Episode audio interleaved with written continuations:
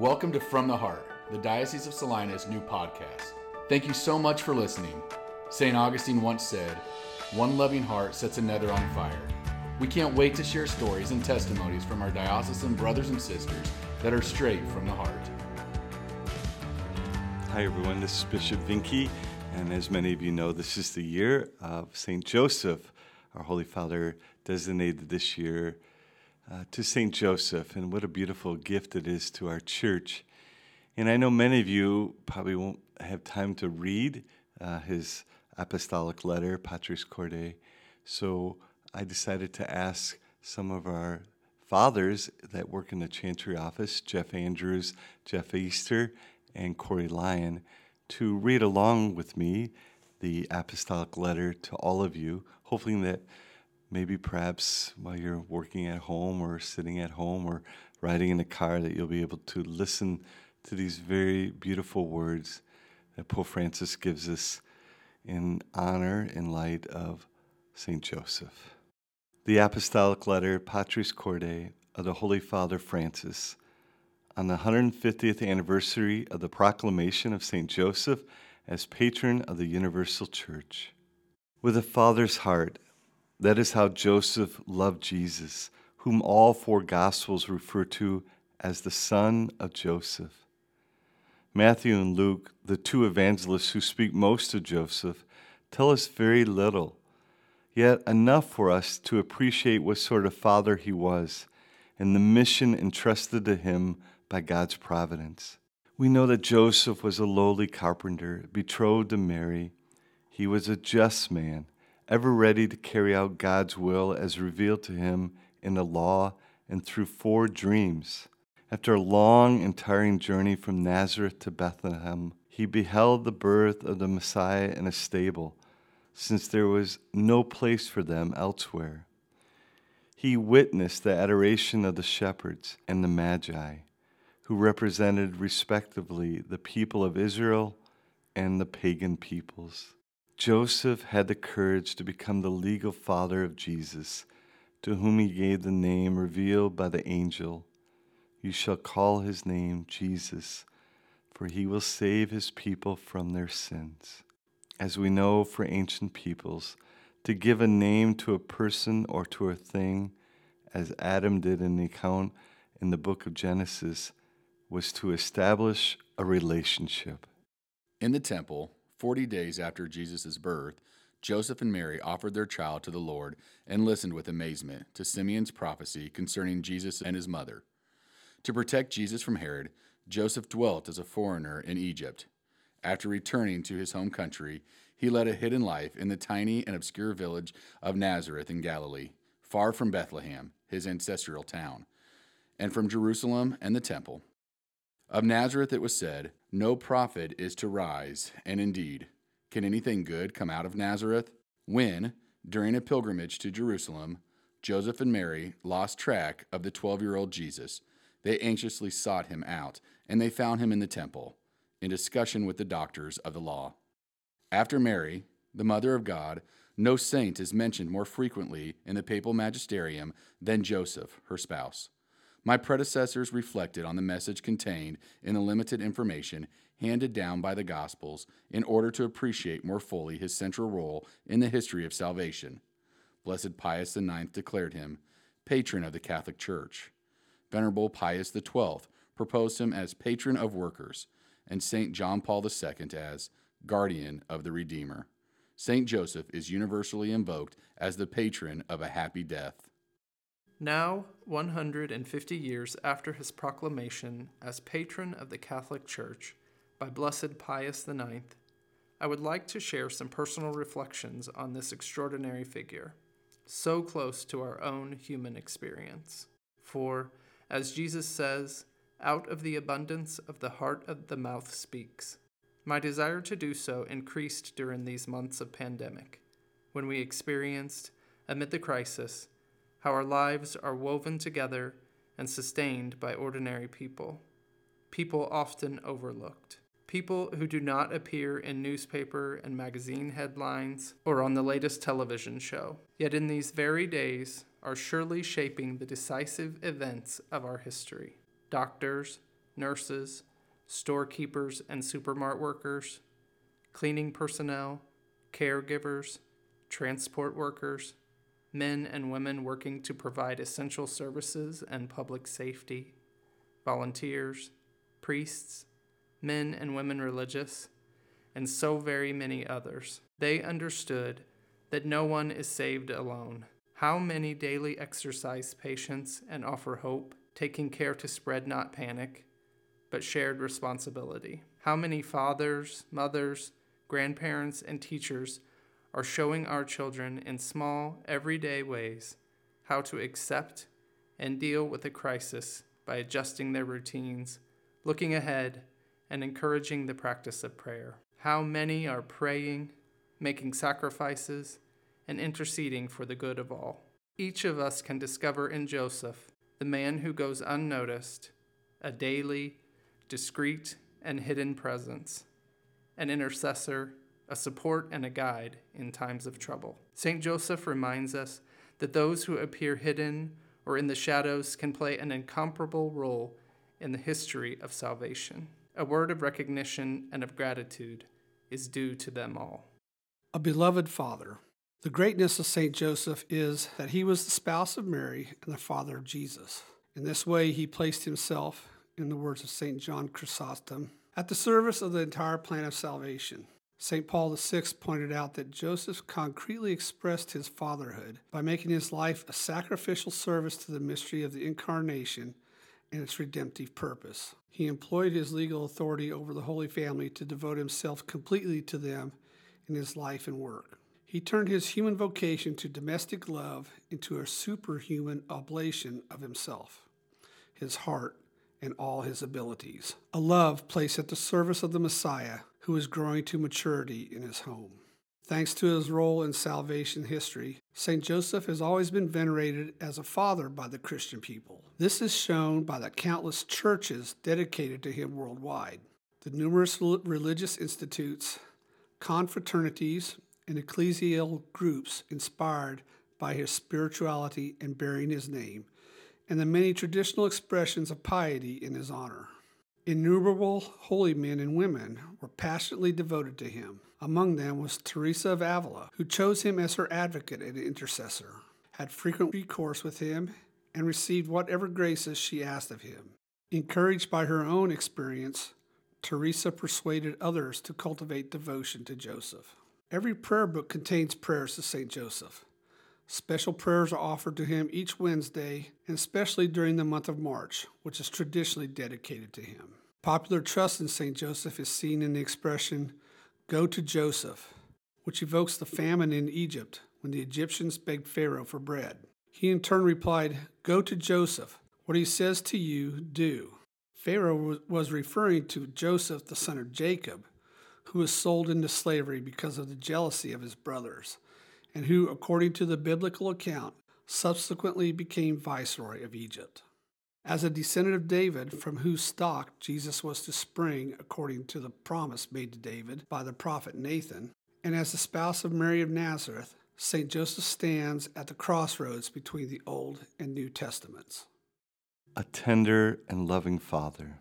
Joseph saw Jesus grow daily in wisdom and in years and in divine and human favor. As the Lord had done with Israel, so Joseph did with Jesus. He taught him to walk, taking him by the hand. He was for him like a father who raises an infant to his cheeks, bending down to him and feeding him. In Joseph, Jesus saw the tender love of God.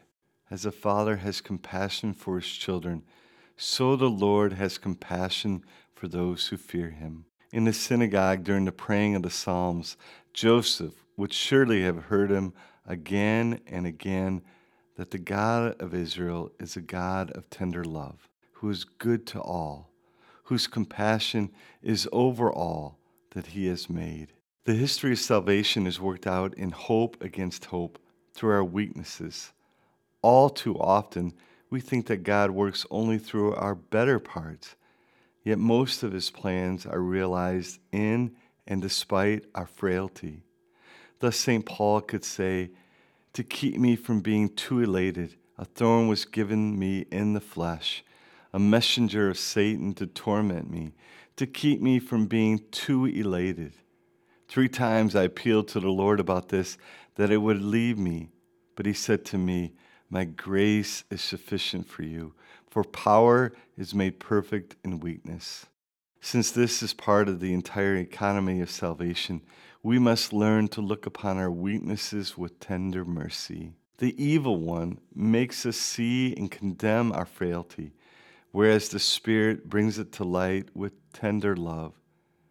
Tenderness is the best way to touch the frailty within us. Pointing fingers and judging others are frequently signs of an inability to accept our own weaknesses, our own frailty. Only tender love will save us from the snares of the accuser.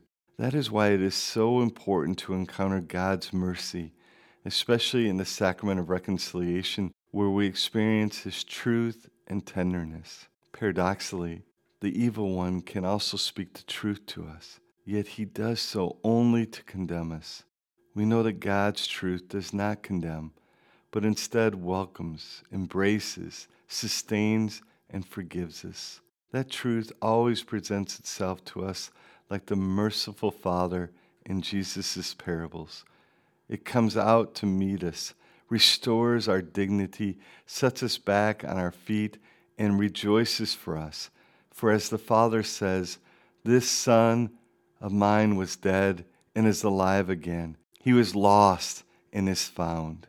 Even through Joseph's fears, God's will, his history, and his plan were at work. Joseph then teaches us that faith in God includes believing that He can work even through our fears, our frailties, and our weaknesses.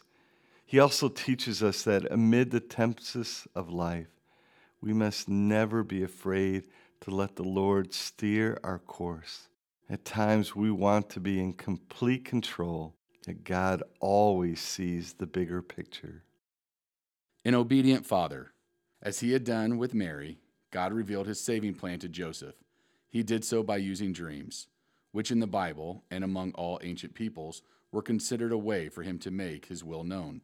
Joseph was deeply troubled by Mary's mysterious pregnancy. He did not want to expose her to public disgrace, so he decided to dismiss her quietly. In his first dream, an angel helps him resolve his grave dilemma. Do not be afraid to take Mary as your wife, for the child conceived in her is from the Holy Spirit. She will bear a son, and you are to name him Jesus, for he will save his people from their sins. Joseph's response was immediate. When Joseph awoke from sleep, he did as the angel of the Lord commanded him. Obedience made it possible for him to surmount his difficulties and spare Mary. In the second dream, the angel tells Joseph, Get up, take the child and his mother, and flee to Egypt, and remain there until I tell you, for Herod is about to search for the child to destroy him. Joseph did not hesitate to obey, regardless of the hardship involved. He got up, took the child and his mother by night, and went to Egypt, and remained there until the death of Herod. In Egypt, Joseph awaited with patient trust the angel's notice that he could safely return home. In a third dream, the angel told him that those who sought to kill the child were dead and ordered him to rise, take the child and his mother, and return to the land of Israel. Once again, Joseph promptly obeyed. He got up, took the child and his mother, and went to the land of Israel. During the return journey, when Joseph heard that Archelaus was ruling over Judea in place of his father Herod, he was afraid to go there, after being warned in a dream. Now, for the fourth time, he went away to the district of Galilee. There he made his home in a town called Nazareth. The evangelist Luke, for his part, tells us that Joseph undertook the long and difficult journey from Nazareth to Bethlehem to be registered in his family's town of origin in the census of the Emperor Caesar Augustus. There Jesus was born, and his birth, like that of every other child, was recorded in the registry of the empire. St. Luke is especially concerned to tell us that Jesus' parents observed all the prescriptions of the law the rites of the circumcision of Jesus, the purification of Mary after childbirth, the offering of the firstborn to God. In every situation, Joseph declared his own fiat, like those of Mary at the Annunciation and Jesus in the Garden of Gethsemane. In his role as the head of a family, Joseph taught Jesus to be obedient to his parents in accordance with God's command. During the hidden years in Nazareth, Jesus learned at the school of Joseph to do the will of the Father. That will was to be his daily food. Even at the most difficult moment in his life, Jesus chose to do the Father's will rather than his own, becoming obedient unto death, even death on a cross. The author of the letter to the Hebrews thus concludes that Jesus learned obedience through what he suffered. All this makes it clear that St. Joseph was called by God to serve the person and mission of Jesus directly through the exercise of his fatherhood, and that in this way he cooperated in the fullness of time in the great mystery of salvation and is truly a minister of salvation. An accepting father. Joseph accepted Mary unconditionally. He trusted in the angel's words. The nobility of Joseph's heart is such that what he learned from the law he made dependent on charity. Today, in our world where psychological, verbal, and physical violence towards women is so evident, Joseph appears as the figure of a respectful and sensitive man. Even though he does not understand the bigger picture, he makes a decision to protect Mary's good name, her dignity, and her life. In his hesitation about how best to act, God helped him by enlightening his judgment. Often in life, things happen whose meaning we do not understand.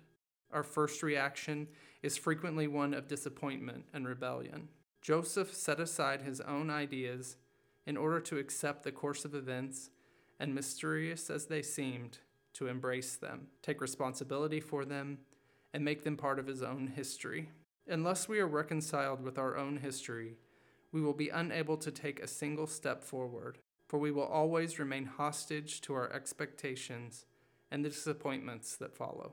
The spiritual path that Joseph traces for us is not one that explains, but accepts. Only as a result of this acceptance, this reconciliation, can we begin to glimpse a broader history, a deeper meaning.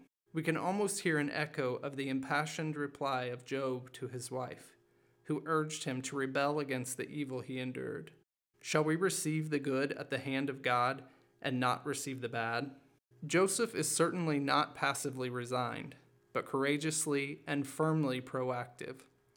In our own lives, acceptance and welcome can be an expression of the Holy Spirit's gift of fortitude. Only the Lord can give us the strength needed to accept life as it is, with all contradictions, frustrations, and disappointments. Jesus' appearance in our midst is a gift from the Father, which makes it possible for each of us to be reconciled to the flesh of our own history, even when we fail to understand it completely. Just as God told Joseph, Son of David, do not be afraid, so he seems to tell us, Do not be afraid. We need to set aside all anger and disappointment and to embrace the way things are even when they do not turn out as we wish, not with mere resignation, but with hope and courage. In this way, we become open to a deeper meaning. Our lives can be miraculously reborn if we find the courage to live them in accordance with the gospel.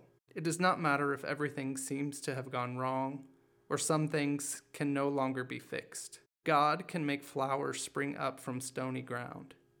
Even if our heart condemns us, God is greater than our hearts, and He knows everything.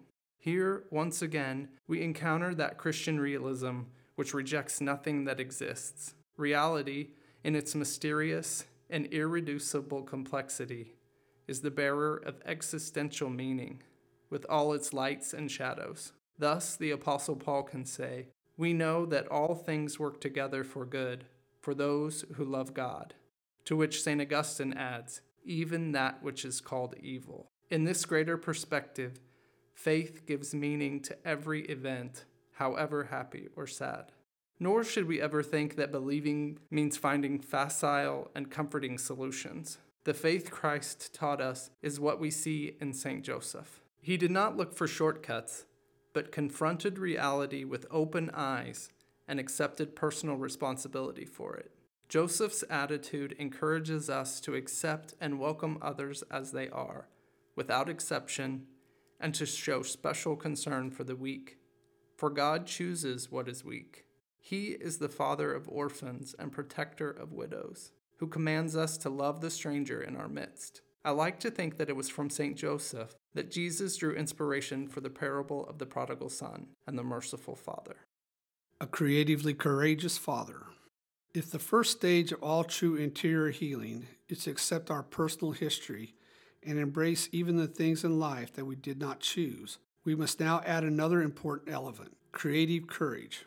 This emerges especially in the way we deal with difficulties. In the face of difficulty, we can either give up and walk away or somehow engage with it. At times, difficulties bring out resources we did not even think we had. As we read the infancy narratives, we may often wonder why God did not act in a more direct and clear way. Yet God acts through events and people. Joseph was the man chosen by God to guide the beginnings of the history of redemption. He was the true miracle by which God saves the child and his mother. God acted by trusting in Joseph's creative courage. Arriving in Bethlehem and finding no lodging where Mary could give birth, Joseph took a stable and, as best he could, turned it into a welcoming home for the Son of God come into the world. Faced with imminent danger from Herod, who wanted to kill the child, Joseph was warned once again in a dream to protect the child and rose in the middle of the night to prepare the flight into Egypt. A superficial reading of these stories can often give the impression that the world is at the mercy of the strong and mighty. But the good news of the gospel consists in showing that, for all the arrogance and violence of worldly powers, God always finds a way to carry out his saving plan. So too our lives may at times seem to be at the mercy of the powerful, but the gospel shows us what counts. God always finds a way to save us, provided we show the same creative courage as the carpenter of Nazareth, who is able to turn a problem into a possibility by trusting always in divine providence. If at times God seems not to help us, Surely this does not mean that we have been abandoned, but instead are being trusted to plan, to be creative, and to find solutions ourselves. That kind of creative courage was shown by the friends of the paralytic, who lowered him from the roof in order to bring him to Jesus. Difficulties did not stand in the way of those friends' boldness and persistence. They were convinced that Jesus could heal the man, and finding no way to bring him in because of the crowd, they went up on the roof and let him down with his bed through the tiles into the middle of the crowd in front of Jesus. When he saw their faith, he said, Friend, your sins are forgiven you. Jesus recognized the creative faith which which they sought to bring their sick friend to him. The gospel does not tell us how long Mary, Joseph, and the child remained in Egypt, yet they certainly needed to eat, to find a home and employment. It does not take much imagination to fill in those details. The Holy Family had to face concrete problems like every other family, like so many of our migrant brothers and sisters who today too risk their lives to escape misfortune and hunger. In this regard, I consider St. Joseph the special patron of all those forced to leave their native lands because of war, hatred, persecution, and poverty. At the end of every account in which Joseph plays a role, the Gospel tells us that he gets up takes the child and his mother, and does what God commanded him. Indeed, Jesus and Mary, his mother, are the most precious treasure of our faith.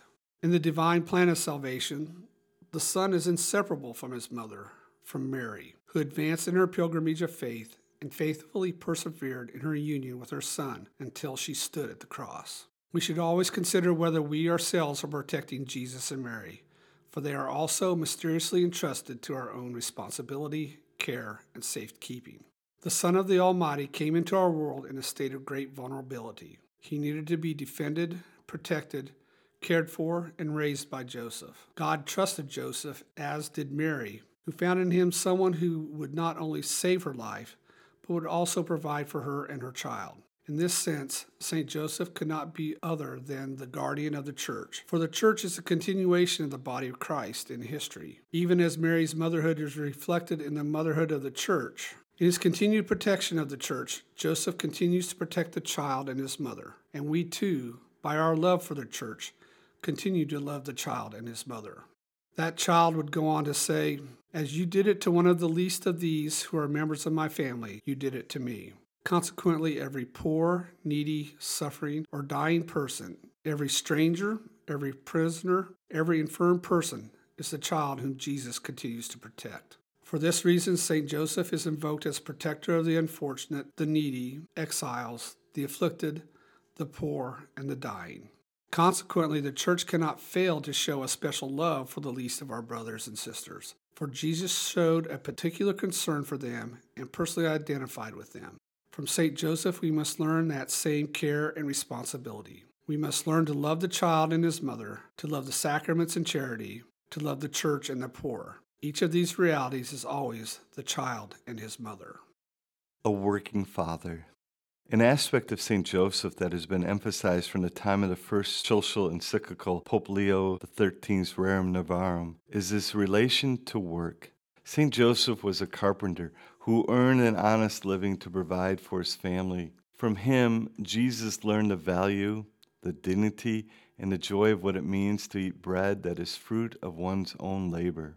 In our own day, when employment has once more become a burning social issue, and unemployment at times reaches record levels, even in nations that for decades have enjoyed a certain degree of prosperity, there is a renewed need to appreciate the importance of dignified work, of which St. Joseph is an exemplary patron. Work is a means of participating in the work of salvation an opportunity to hasten the coming of the kingdom, to develop our talents and abilities, and to put them at the service of society and fraternal communion. It becomes an opportunity for the fulfillment not only of oneself, but also that primary cell of society, which is the family. A family without work is particularly vulnerable to difficulties, tensions, estrangement, and even breakup. How can we speak of human dignity without working to ensure that everyone is able to earn a decent living? Working persons, whatever their job may be, are cooperating with God Himself and in some way become creators of the world around us. The crisis of our time, which is economic, social, cultural, and spiritual, can serve as a summons for all of us to rediscover the value, the importance, and necessity of work for bringing about a new normal from which no one is excluded. St. Joseph's work reminds us that God Himself, in becoming man, did not disdain work. The loss of employment that affects so many of our brothers and sisters and has increased as a result of the COVID 19 pandemic should serve as a summons to review our priorities let us implore St. Joseph the Worker to help us find ways to express our firm conviction that no young person, no person at all, no family should be without work. A Father in the Shadows. The Polish writer Jan Dobraczyński, in his book The Shadow of the Father, tells the story of St. Joseph's life in the form of a novel. He uses the evocative image of a shadow to divine Joseph. In his relationship to Jesus, Joseph was the earthly shadow of the heavenly Father. He watched over him and protected him, never leaving him to go his own way. We can think of Moses' words to Israel In the wilderness, you saw how the Lord your God carried you, just as one carries a child, all the way that you traveled. In a similar way, Joseph acted as a father for his whole life. Fathers are not born, but made. A man does not become a father simply by bringing a child into the world, but by taking up the responsibility to care for that child. Whenever a man accepts responsibility for the life of another, in some way he becomes a father to that person. Children today often seem orphans, lacking fathers. The church too needs fathers. St. Paul's words to the Corinthians remain timely. Though you have countless guides to Christ, you do not have many fathers. Every priest or bishop should be able to add, with the apostle, I became your father in Christ Jesus through the gospel. Paul likewise calls the Galatians my little children, with whom I again travel, until Christ be formed in you. Being a father entails introducing children to life and reality, not holding them back, being over, overprotective or possessive, but rather making them capable of deciding for themselves, enjoying freedom, and exploring new possibilities. Perhaps for this reason, Joseph is traditionally called a most chaste father. That title is not simply a sign of affection, but the summation of an attitude that is the opposite of possessiveness. Chastity is freedom from possessiveness in every sphere of one's life. Only when love is chaste, it is truly love. A possessive love ultimately becomes dangerous. It imprisons, constricts, and makes for misery. God Himself loved humanity with a chaste love. He left us free even to go astray and set ourselves against Him. The logic of love is always the logic of freedom and Joseph knew how to love with extraordinary freedom. He never made himself the center of things. He did not think of himself, but focused instead of the lives of Mary and Jesus. Joseph found happiness not in mere self sacrifice, but in self grit. In him, we never see frustration, but only trust. His patient silence was the prelude to concrete expressions of trust. Our world today needs fathers. It is no use for tyrants who would domineer others as a means of compensating for their own needs. It rejects those who confuse authority with authoritarianism, service with civility, discussion with oppression, charity with a welfare mentality, power with destruction.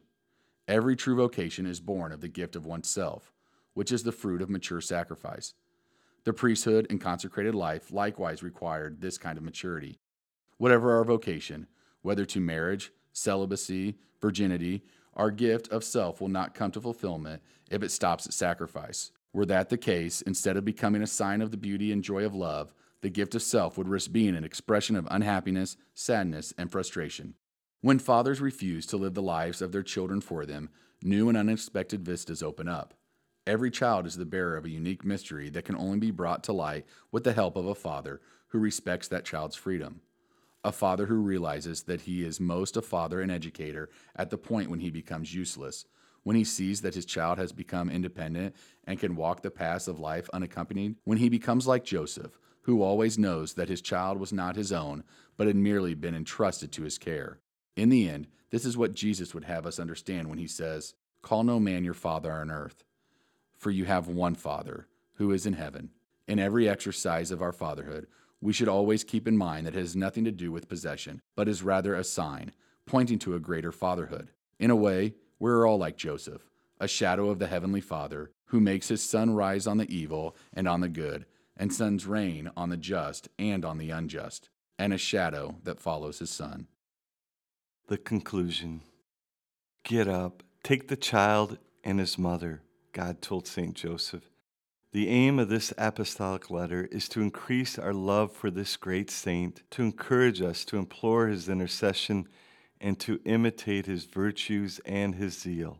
Indeed, the proper mission of the saints is not only to obtain miracles and graces, but to intercede for us before God, like Abraham and Moses, and like Jesus, the one mediator, who is our advocate with the Father and who always lives to make intercession for us. The saints help all the faithful to strive for the holiness and the perfection of their particular state of life. Their lives are concrete proof that it is possible to put the gospel into practice. Jesus told us, Learn from me, for I am gentle and lowly in heart. The lives of the saints, too, are examples to be imitated. St. Paul explicitly says this Be imitators of me. By his eloquent silence, St. Joseph says the same. Before the examples of so many holy men and women, St. Augustine asked himself, what they could do, could you not also do? And so he drew closer to his definitive conversion, which he could exclaim, Late have I loved you, beauty ever ancient, ever new. We need only ask St. Joseph for the grace of graces, our conversion. Let us now make our prayer to him. Hail, guardian of the Redeemer, spouse of the Blessed Virgin Mary to you, God entrusted his only Son. In you, Mary placed her trust. With you, Christ became man.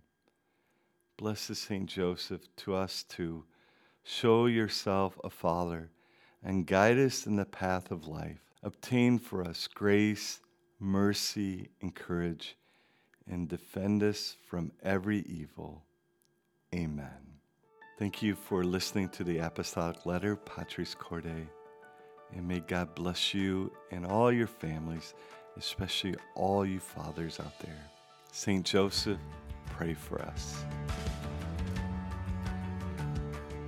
Thanks for listening to From the Heart. Be sure to tune in next time where you'll hear more stories across the Diocese of Salina.